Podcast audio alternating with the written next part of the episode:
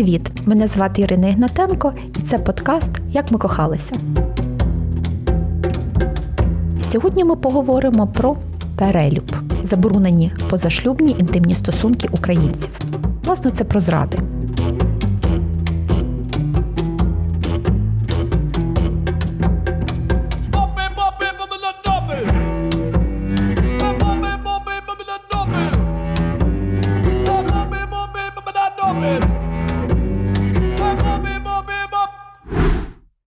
Теоретично подружні зради засуджувалися як самою народною моралю, так і церквою. Проте на практиці це більше вважалося внутрішньосімейною проблемою, аніж серйозною причиною для розлучення.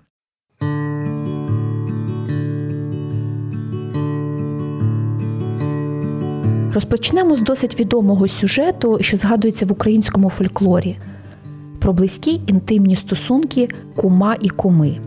Ой, що ж то за кума, що під кумом не була. Навіть і сьогодні е, такі пісні можна почути по українських селах.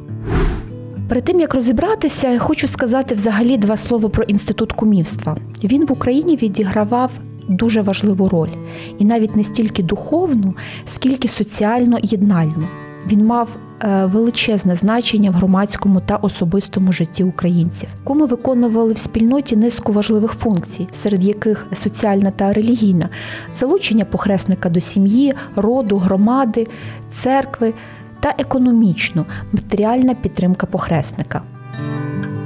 Поміж тим, крім взаємостосунків з похресником, хрещені батьки мали тісні зв'язки з батьками свого похресника, кумами, фактично ставали один одному родичами, штучно, на відміну від кровно спорідненими. Це несло за собою ряд обов'язків та наслідків: взаємна допомога, тісне спілкування, гостювання, частування. Можливо, все це створювало підґрунтя для більш частого та щільного контакту кума з кумою, під час яких і виникала взаємна симпатія.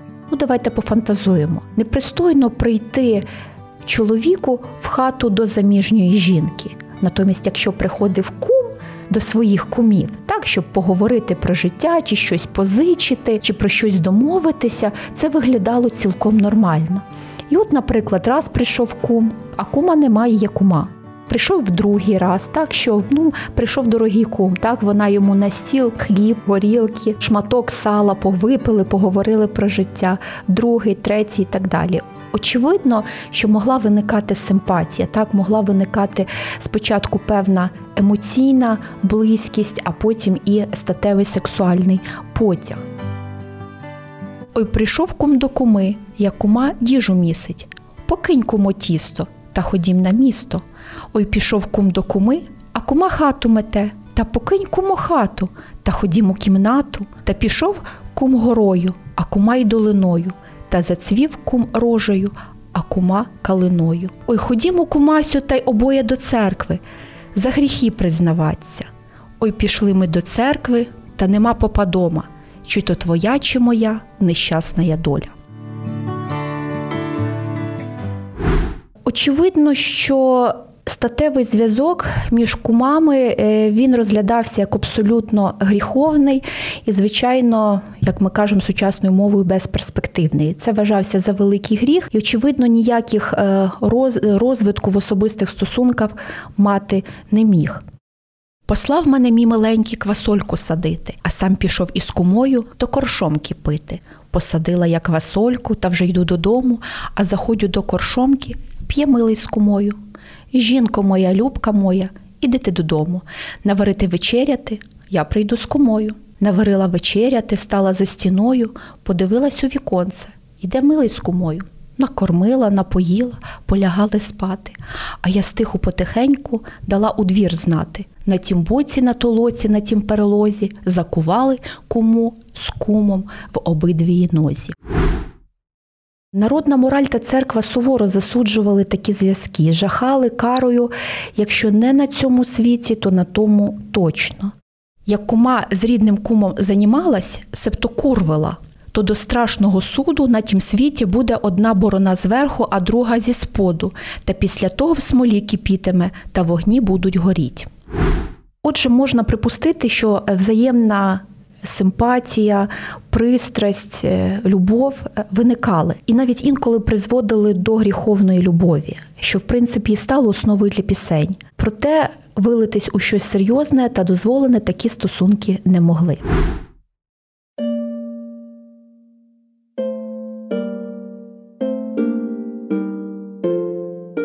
Ще могли зраджувати, приміром, одружені чоловіки, до кого ходити і з ким грішити? Можна припустити, що окремою групою жінок, з якими гуляли одружені чоловіки, були так звані соціально незахищені верстви жіноцтва молоді вдови, покритки, солдатки.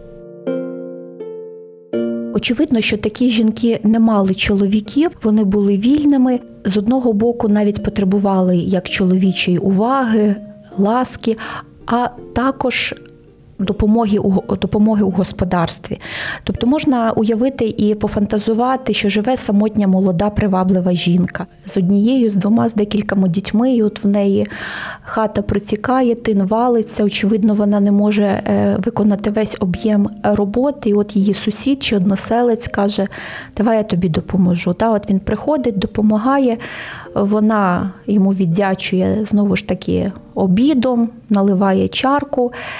І тут можна далі фантазувати. Так? Тобто, з одного боку, е, чоловік міг ну навіть і зґвалтувати цю жінку, тому що він знав і розумів, що е, нікому їй буде іти поскаржитися, пожалітися, тому що скажуть, сама винна, сама запросила, е, сама наливала, сама не так виглядала. Ну, власне, це те, про що і зараз говорять, що звинувачують жертв насильства, а не самих насильників. З іншого боку, не треба виключати, що й самі жінки були спраглі до чоловічого тіла, до сексуальних втіх, до ласк, тому що вони були статево зріли, але не мали мали сексуального партнера, в тому числі. Звичайно, для таких жінок це була небажана і небезпечна практика, тому що знову ж таки е, статевий акт це ну, небезпека. В плані небажаної вагітності, і коли жінка вагітніла і народжувала позашлюбну дитину, ну було очевидно і зрозуміло, що вона веде статеве життя, яке в принципі не мала права вести, тому що офіційного чоловіка в неї не було. З іншого боку, Таким жінкам вже не було чого втрачати. Е, ставлення до них в суспільстві, як ми вже з'ясували в інших епізодах, було негативне. Е, їх називали там і курвами, і ну по-різному ображали. Так тому вони могли приймати чоловіків або і за власним бажанням, або навіть і без власного бажання. Е, звичайно, їх ненавиділи офіційні дружини, тобто ставалися якісь сутички, бійки і так далі. і так далі.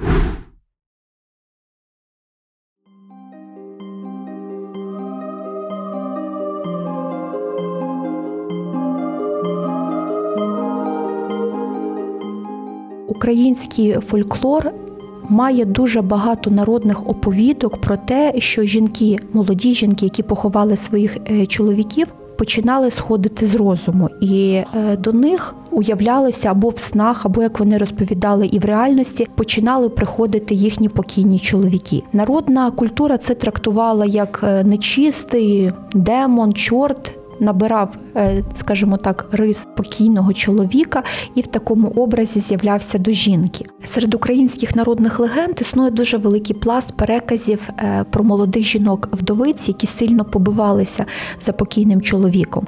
Після чого до них починає літати змій коханець, нечистий дух в образі покійного. І ця істота у народних переказах вона найчастіше фігурує як змій-перелесник, тобто змій-спокусник. Як правило, з'являвся у небі у вигляді вогняного шару, сильного вибуху, блискавки, а потім проникає в хату до, до молодої жінки. Власне, єдиною метою таких відвідин це був секс. Етнологи і фольклористи неодноразово вже звертали увагу на цю категорію оповідок, але виключно з позиції міфології. Але давайте поміркуємо, якщо відкинути міфологічний контекст і спробувати пояснити це з боку психології та медицини. Хоча жінка продовжує жити, але залишається самотньою, одинокою з усіма соціальними та економічними наслідками, але до всього ще й неприласканою та невикоханою. І чи змогло це спровокувати галюцинації? Свого часу з таким запитанням я звернулася до доктора медичних наук, професора, лікаря-сексопатолога, андролога, голови Української асоціації андрології та сексуальної медицини Миколи Івановича Бойка. І вчений під час інтерв'ю мені зазначив, він сказав про те, що ви практично правильно міркуєте, бо сильний емоційний стрес, втрата коханого, усвідомлення важкої долі вдови могли спровокувати розвиток подібних психічних розладів. І це було більш притаманне для емоційних осіб з нестійкою психікою, невротизованих з певними рисами характеру, фанатично релігійних чи навпаки віруючих в потусторонню містичну силу.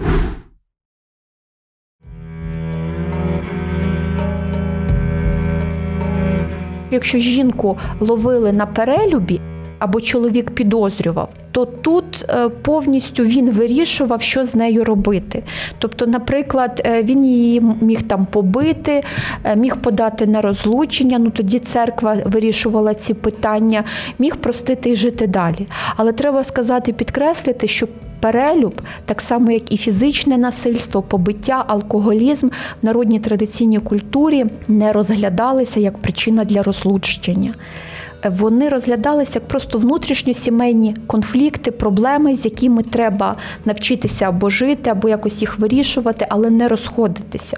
Тобто розлучення е, деякі люди дуже хотіли і дуже прагнули, але не могли цього зробити. Тому вони мали і навіть цікавий такий момент, коли жінка знала, що чоловік її зраджує, що в нього є коханка, любаска і так далі. Народна культура, мораль її вчила не звертати увагу, не помічати, робити вигляд, що нічого не не відбувається, і називали таку жінку жінку мудрою. Чому? Тому що вона не створює проблем. Знову ж таки, був страх втратити чоловіка як робочі руки, як господаря. Тому що якщо він піде до іншої, все те. Що він робить, прийдеться виконувати їй. Тому е, я сама, як етнограф-польовик, яка об'їздила понад 150 сіл, і сама чула не одну реально живу історію від жінок літнього віку, або про їхній досвід, або про досвід мам, бабусь, коли жінка знала і власне ну просто робила вигляд, що цього немає, тому що її втратити чоловіка. Інше питання там чи любила, чи не любила. Ну це було набагато гірше, якщо ще й любила. Так, але це просто було прагматично і практично неправильне рішення. От і все. Тому просто жінки ну ніби закривали на це очі, і чоловік міг як ну жити в родині, як то кажуть, да, але в той же час ходити до іншої жінки, яка чоловіка не мала. Тобто, ну сучасною мовою мати е, постійну коханку. Тобто і тій жінці було більш-менш вигідно, так би мовити, і ця терпіла, тому що не було куди діватися. От, ну, звичайно, у чоловіків було б більше е, ну, е, важелів впливу так на жінок, а у жінок менше можливостей для зради.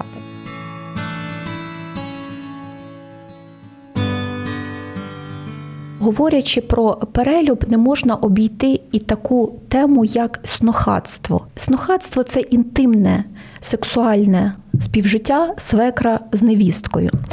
Свого часу цією темою цікавився навіть Іван Франко, який підготував та надрукував е, статтю Сліди снохатства в наших горах. Він зазначав. Звичай цей случається особливо там, де люди живуть по патріархальному, великими сім'ями, І поки син доросте, тесть заступає невістці мужа.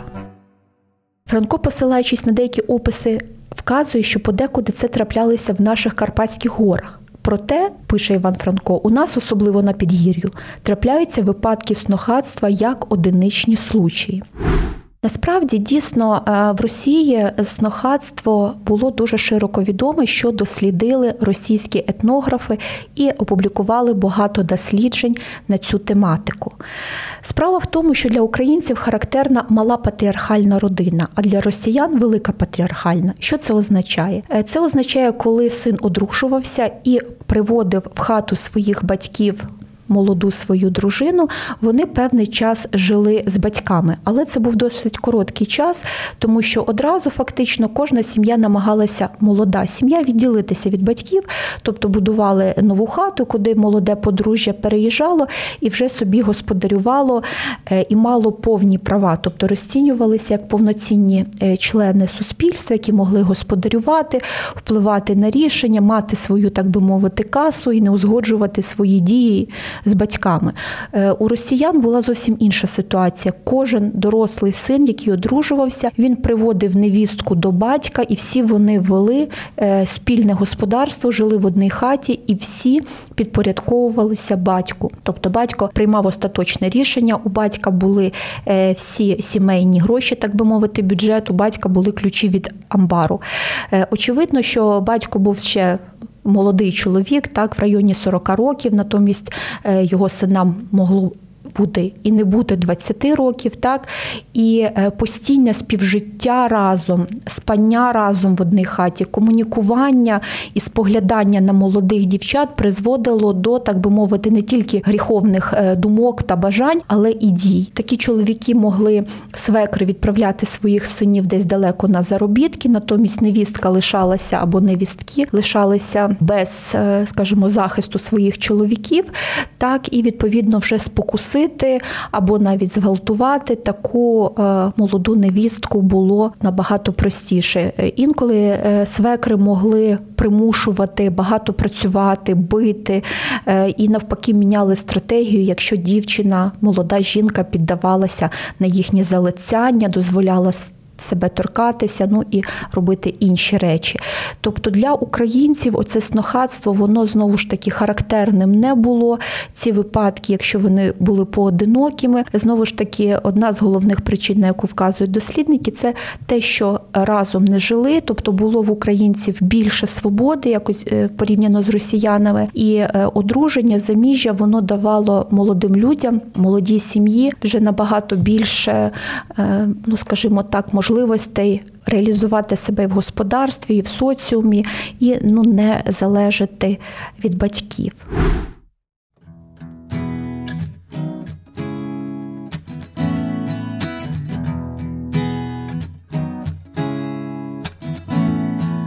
Коли я досліджую і говорю про практику, інтимну практику наших предків, то мені завжди шкода жінок тому що вони завжди знаходилися у такому невиграшному для себе стані ситуації. Вони завжди, по-перше, були винні.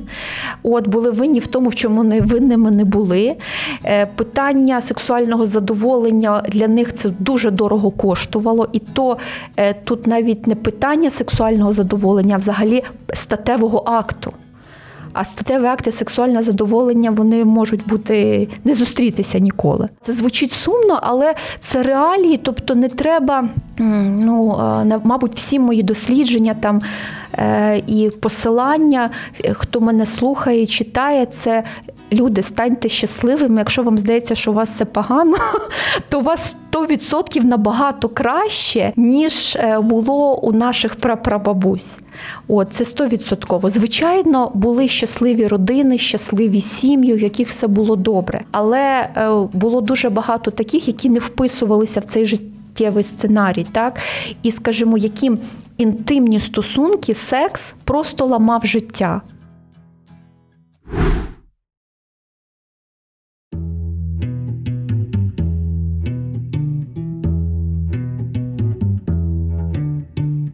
Категорія жінок, з якими наймовірніше грішили як парубки, так і одружені чоловіки, крім задоволення в сексі і допомоги у господарстві, отримували і небезпеку від такої е, інтимної близькості, яка полягала у небажаній вагітності, тому що коли ти ведеш статеві стосунки, приховані це одне. Але коли ти від цих стосунків вагітнієш, і дитина це вже є прямий доказ цьому, це вже було зовсім інше. Відповідно, дехто з жінок не хотів таких небажаних дітей, які ніби кидали тінь на моральність жінок. Жінки боялися і не хотіли осуду. Відповідно, це штовхало жінок вдаватися до заборонених і небезпечних практик, як говорили, зігнання плоду або абортування. От, власне, про цю непросту, складну, але потрібно до потрібно до обговорення та осмислення тему ми і поговоримо в наступному епізоді.